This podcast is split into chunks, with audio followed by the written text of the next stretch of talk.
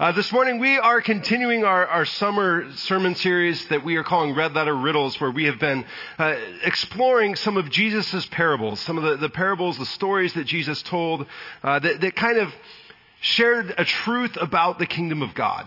It said, said this is what this is what it looks like to live in God's kingdom, to be a part of God's kingdom, to live and, and move, and, and what it looks like now and and in the future.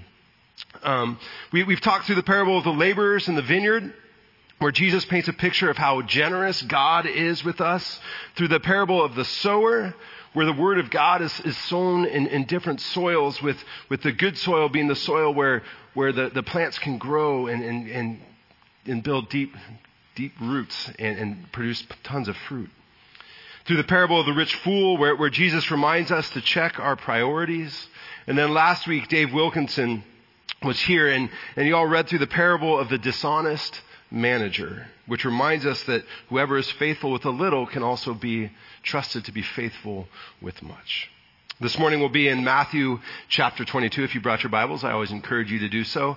Uh, Matthew chapter 22, the words will also be up on the screen, and we're going to be looking at a parable called the parable of the wedding banquet. So as we open God's word, will you please join me in prayer?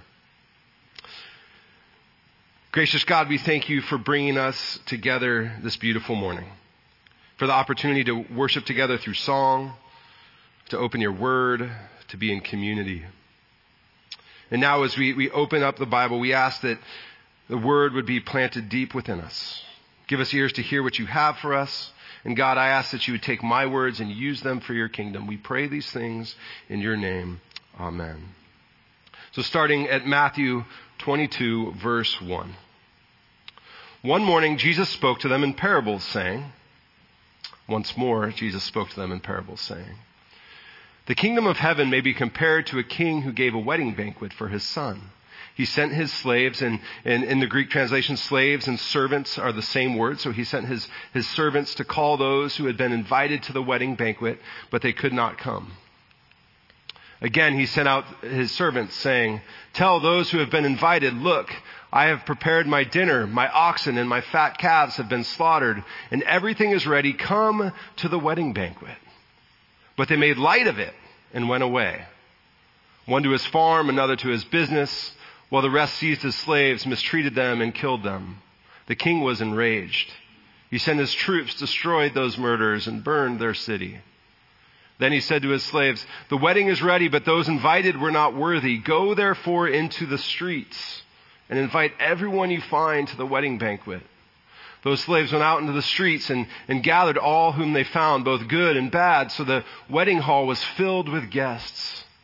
But when the king came in to see the guests, he noticed a man, a man who was there who was not wearing a wedding robe.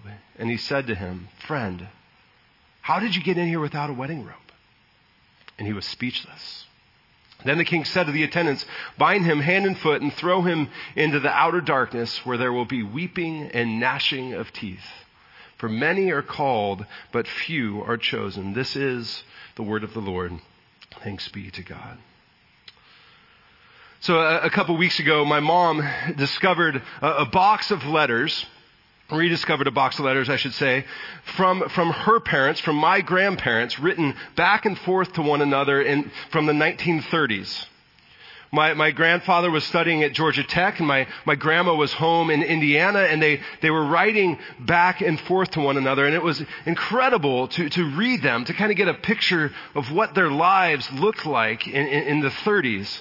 Now the, the letters from my grandpa didn't quite fit the picture I had of him. Eh, my grandpa was always one of those, those kind of silent stoic types.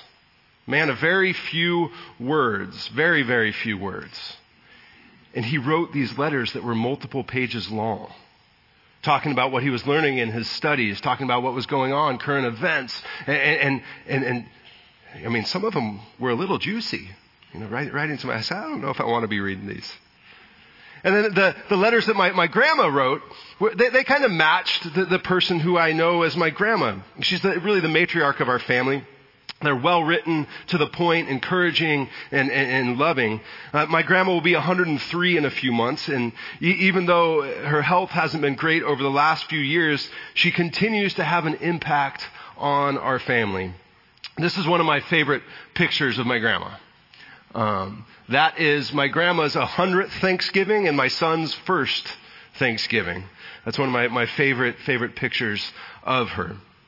Whenever grandma uh, came over to our house, uh, either as kids or, or as adults, whether it was for something like Thanksgiving or whether it was just to, to come over and, and have tea for an hour, she would sit down.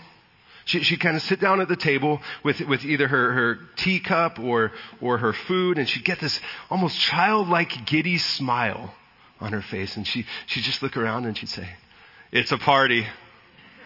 It, it, it's a party. And, and we, my, my, family to this day, sometimes when we're just having dinner together, we remind ourselves to say, it's a party. It's, it's a party. I, she just, she loved being with family and, and with friends, just being together. I think it's one of the main reasons that my mom meets with her, her brothers to go and, and visit grandma every, every Monday, even though she, she doesn't really know that they're, they're there I have to be thinking that, that she's thinking that, that phrase every time they show up. It's a party. When Jesus tells this, this parable, the parable of the, the wedding banquet, he paints a picture of a party that a king throws for his son. And what a party it is. Jesus is talking with a, a, group of religious leaders who had kind of grown suspicious of his teaching and, and openly questioned his authority. Why is he saying these things? How is he saying these things? Where is it, it coming from? So he tells a, a set of parables that, that involves the leaders and places what God is doing through Jesus at the center of the plot of the story. And right as the leaders connect the dots, Right when they realize, oh no, these parables, they're about us, Jesus tells this parable, the wedding banquet parable. It's a story that highlights the reality that the invitation to be a part of God's kingdom demands some type of response. The invitation to be a part of what God is doing in the world now and in the future demands some type of response. There's, there's really no neutral ground. It's along the lines of what, what C.S. Lewis said, what, what, he coined when he said there's only one of three answers to, to Jesus. He's either a liar or a lunatic or he's, he's Lord. There has to be some response to who Jesus is, who Jesus claimed to be. Now this parable, it can be hard to hear, it can be hard to read, because when most of us picture a party that God is throwing. We, we envision a, a, picture where, where the doors are open and everybody's welcome. We want everyone to come in. We kind of picture this, this big open party. We don't want to talk about God's judgment. We definitely don't want to talk about that, that dark place, right, where there's weeping and gnashing of teeth. We, we don't want to talk about that. And if we're not careful, we can, we can read this parable or hear this parable and miss the fact that the king extends multiple invitations to the guests first. That he invites them multiple times before they choose not to come. But at some point, they and, and we, we have to respond. We can also miss the joy that's, that's in this parable. Now, I, I'm, I'm curious. It's Sunday. I'm not wearing my robe. I can walk around. When you think of a great party, what, what do you think of? What do you think of? Friends. What, what else do you think of when you think of a great party? Family, yeah. Good food. Can I get an amen? What, what, what else do you think of? What? Laughter. Maybe, maybe dancing. Joy. You, you, you think of, of joy. People, people having fun. Last night, uh, my wife and I, we went and, and saw Paul McCartney. It was a, a party of 50,000 people. It was, it was, that's, a joyful event. That's the sort of thing that the king is extending the invitation to. to saying, hey, come and be a part of this party. He's not inviting them to something depressing. He's not inviting them to something saying, hey, if you want to come, you, you, you can come. This is, this is a party. Live music, good food, uh, the, the, the, the works. It's a royal party.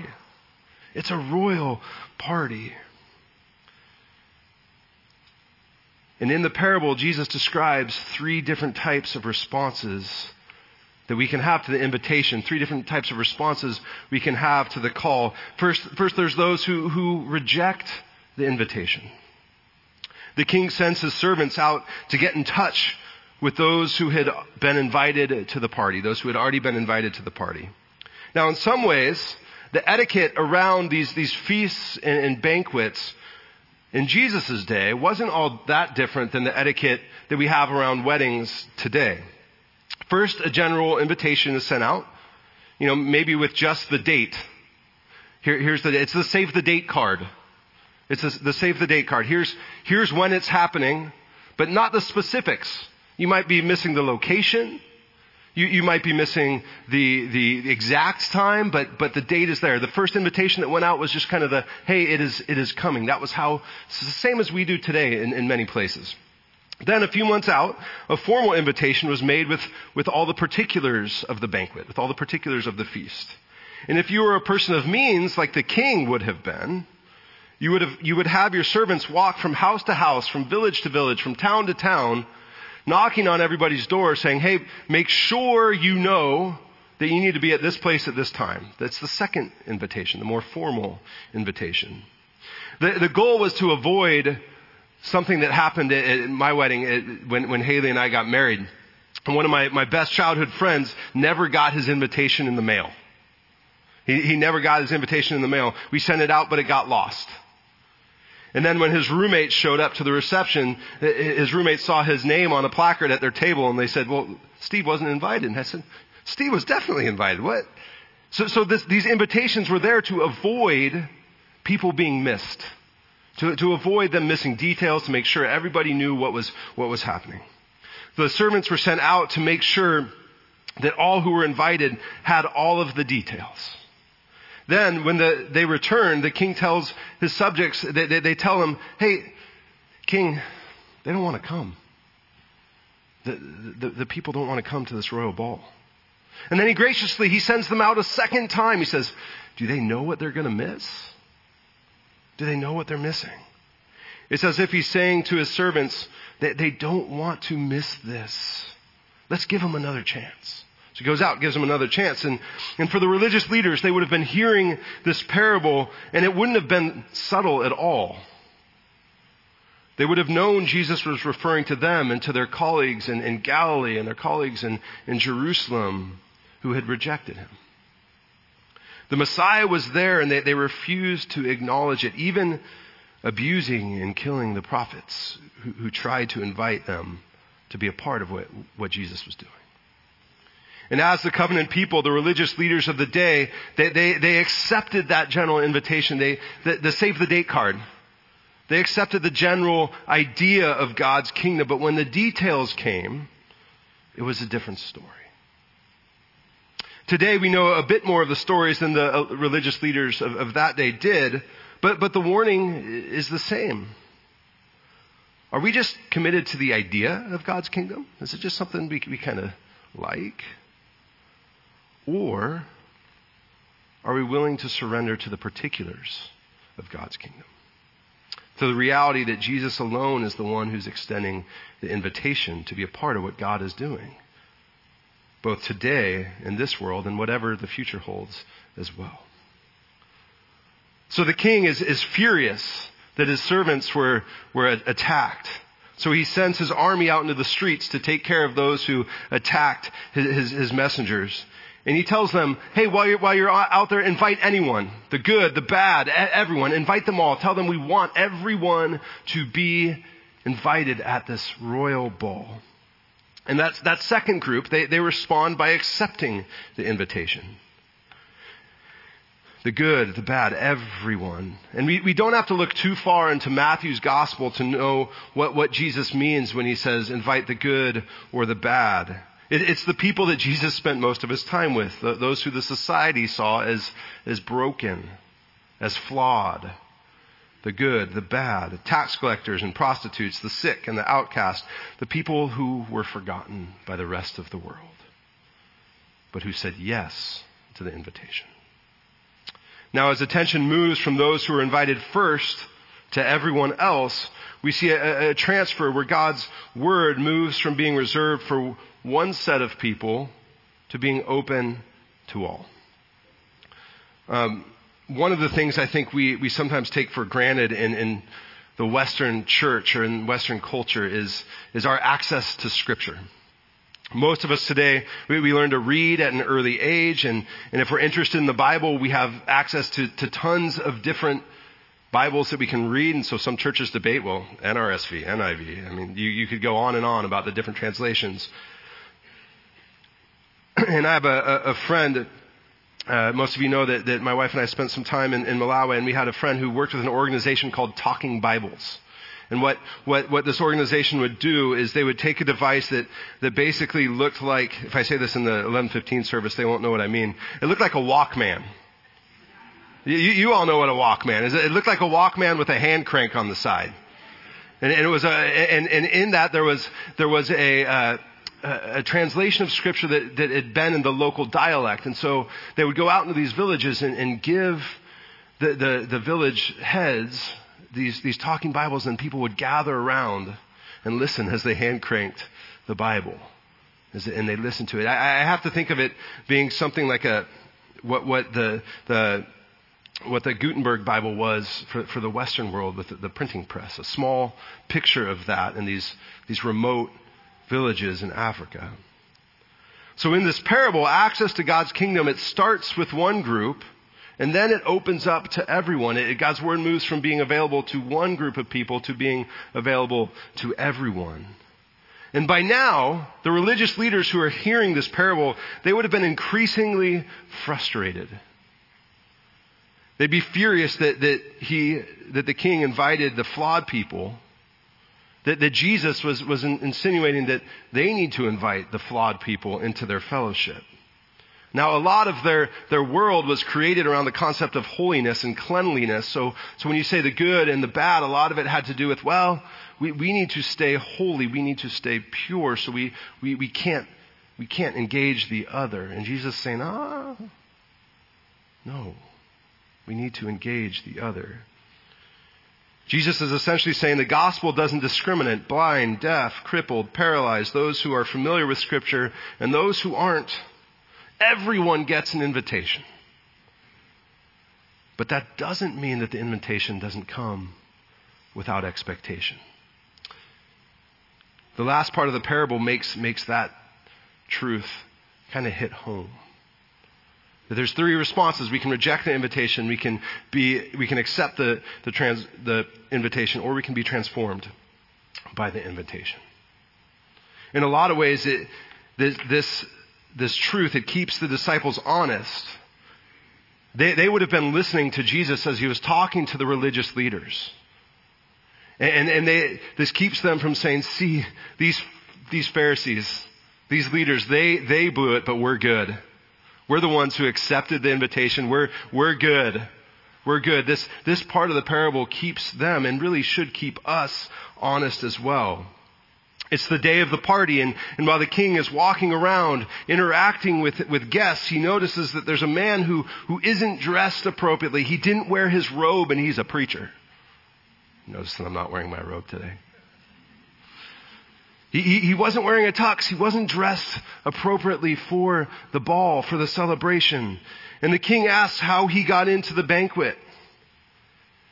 And then he sends his security guards to take him outside into the darkness where there will be weeping and gnashing of teeth. Now, at first glance, we hear this part of the parable and we say, ouch, that's harsh. And really it is.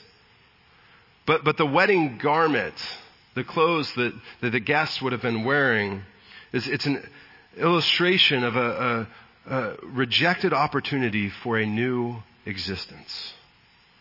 It's an illustration of a rejected opportunity for a, a new existence.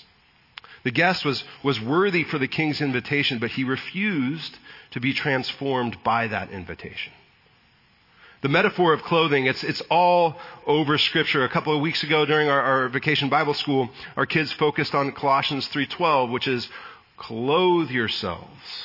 Clothe yourselves with compassion, kindness, humility, gentleness, and patience. Earlier, we read from Isaiah 61. Ed read from Isaiah 61, where God's people are clothed with garments of salvation, covered with the robe of righteousness. This idea of, of being clothed in a certain way, it wouldn't have been foreign to the religious leaders. They would have known that it was an illustration for, for something deeper. If we look at Jesus' ministry, he always meets people where they sit. He always meets them where they are. So, so when he, he meets the disciples, they're, they're fishing, and he, he talks to them as someone who is talking to fishermen would. He meets them as, as fishermen. As he approaches the Samaritan woman at the well, he finds common ground with her by talking about water. He meets her where she is. But just because he meets us where we find ourselves, I think that was true in biblical times. It's, it's true today. Just because Jesus meets us where we sit today doesn't mean he leaves us there. It doesn't mean that he leaves us unchanged. He doesn't leave the fishermen the same, and he, he doesn't leave the women at the well the same. He doesn't approach those who he meets who are sick and say, hey, just stay sick. What does he do? He heals them. He, he, doesn't, he doesn't meet Zacchaeus in the tree and say, hey, Zacchaeus, come down but keep living that same way. Zacchaeus' life is transformed as he meets Jesus. Throughout the Gospels, Jesus reaches people where they are, but his love refuses to leave them in that place. The invitation led to transformation, and the same can and should be true for us today. Jesus ends the parable with this really kind of funny sentence. For many are called, but few are chosen. Many are called, few are chosen.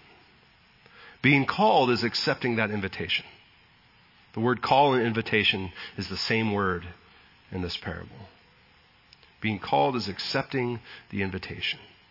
Being chosen is persevering in that invitation, persevering to the end it's allowing the invitation to transform everything about our lives. May we respond to the invitation of, of the party with an enthusiastic yes. Yes, I want to be a part of those, those great parties that we were talking about. We want to be a part of what God is doing in the world today and tomorrow. And once there at the party, may we be continually transformed into the people that God have called us, has called us to be. Clothing ourselves with things like righteousness, compassion, kindness, humility, patience. Let's pray. Loving God, we, we thank you for the invitation to your party. And God, we ask that, that it would transform us, reaching us where we are, but not leaving us in that place. We pray all these things in your name. Amen.